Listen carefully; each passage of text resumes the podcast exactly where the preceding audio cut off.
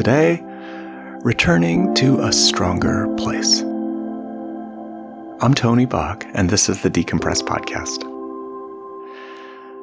If you are hearing this podcast at the beginning of your week, or you're just winding down from a day where you're going to be going back in tomorrow, I just wanted to make a note of how we carry stories from one day into the other.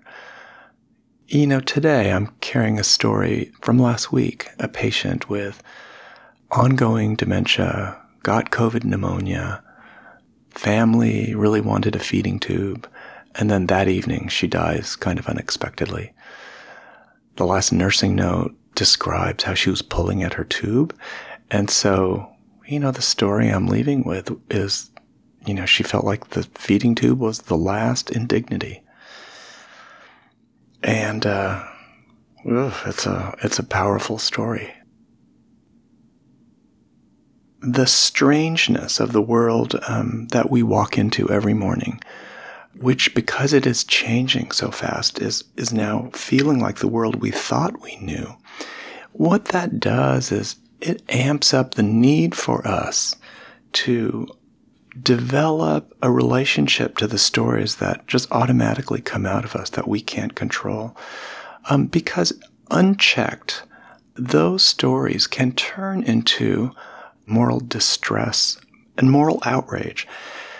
And in many ways, ending up in those places, those are danger spots for clinicians. It's not that you shouldn't feel those things, it's that you need to know how to manage yourself when you get there. You know, it's really clear from the research that we cannot control our own stories. Our brain just puts them out constantly without without our bidding, right? It's not intentional. And those stories all have an emotional charge that is based on our individual histories, our individual foibles, our individual strengths. And what I have learned over the years is that those stories activate a lot within me in terms of my own feelings and emotions. And if there's one thing to take away is that what it activates in me, those are things that I need to be quite forgiving about, right? I didn't control them. I didn't ask for them. They just happen. And I can't pretend that they're not there, right? That actually leads to worse psychological outcomes. Yet I can influence the impact and the charge that those stories have on me. And really the practice that I'm going to return to today is this loving kindness practice. I know that word is a little hard because it feels like, ooh, kind of way out there, way touchy feely, or ooh, airy fairy. And yet, what I'm going to ask you to, to notice as you try it today is to consider it a kind of strength practice, actually. A kind of practice that allows you to find your ground, stand on your own two feet, and return to a stronger place that is within you. And so that's what we're going to practice today. So as you wind down, um, the end of the day, whether you're walking home or you're sitting in your car, just take three deep breaths. Inhale. One. Exhale. One, two, three. Inhale on one and calm your body and mind. Exhale, I smile. Inhale, calm. Exhale, smile.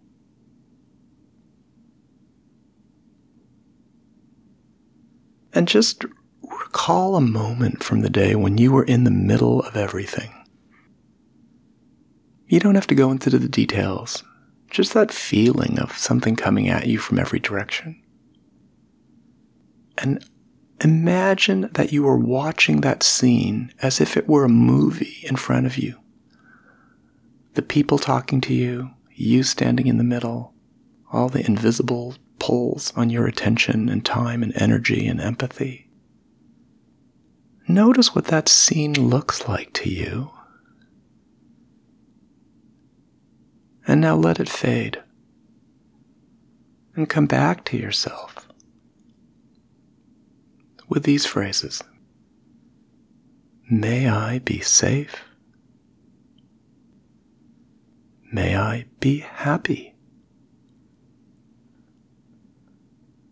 May I be healthy. May I live with ease.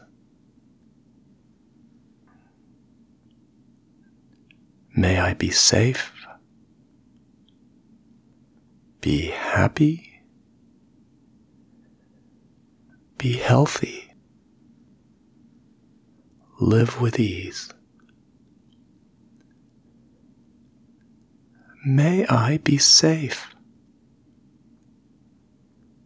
be happy, be healthy, live with ease.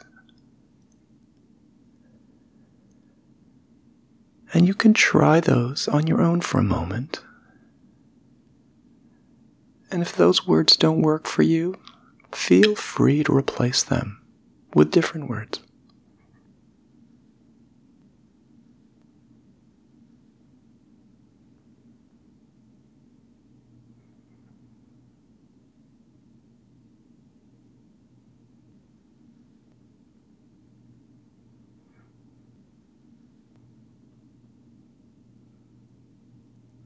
And when your mind wanders, think to yourself, oh, that's it. My old friend, the distractions, let me bring myself back to this stronger place. May I be safe. Be healthy. Be happy live with ease.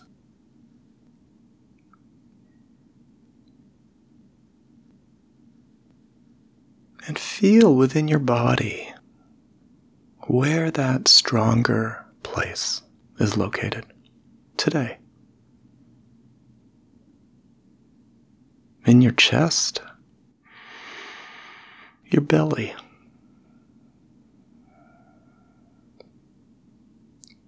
your pelvis, maybe even the crown of your head. Those are places that over the years sages have noticed as the physical correlate to the things that we think, the ways we can influence the stories we tell ourselves. And so imagine one of the people you were dealing with today could be a neutral person, or even a little bit of a difficult person. And can we do the same here? Send the phrases to them. May you be safe, be healthy, be happy, and live with ease. May you be safe. Be healthy. Be happy. Live with ease. May you be safe. Be healthy. Be happy. Live with ease. And as you lengthen into those phrases, see if you can let your body settle that moment of release and feel into the ground of what is supporting you now.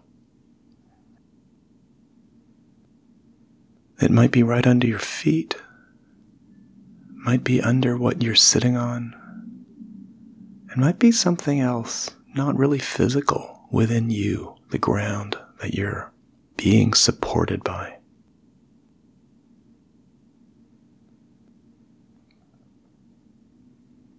If you can, as you get ready to walk through your front door, see if you can send the phrases to someone who's on the other side that might be there in person, waiting for you.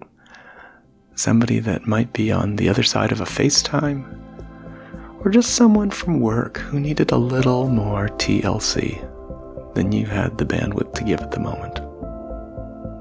Safe, healthy, happy, living with ease.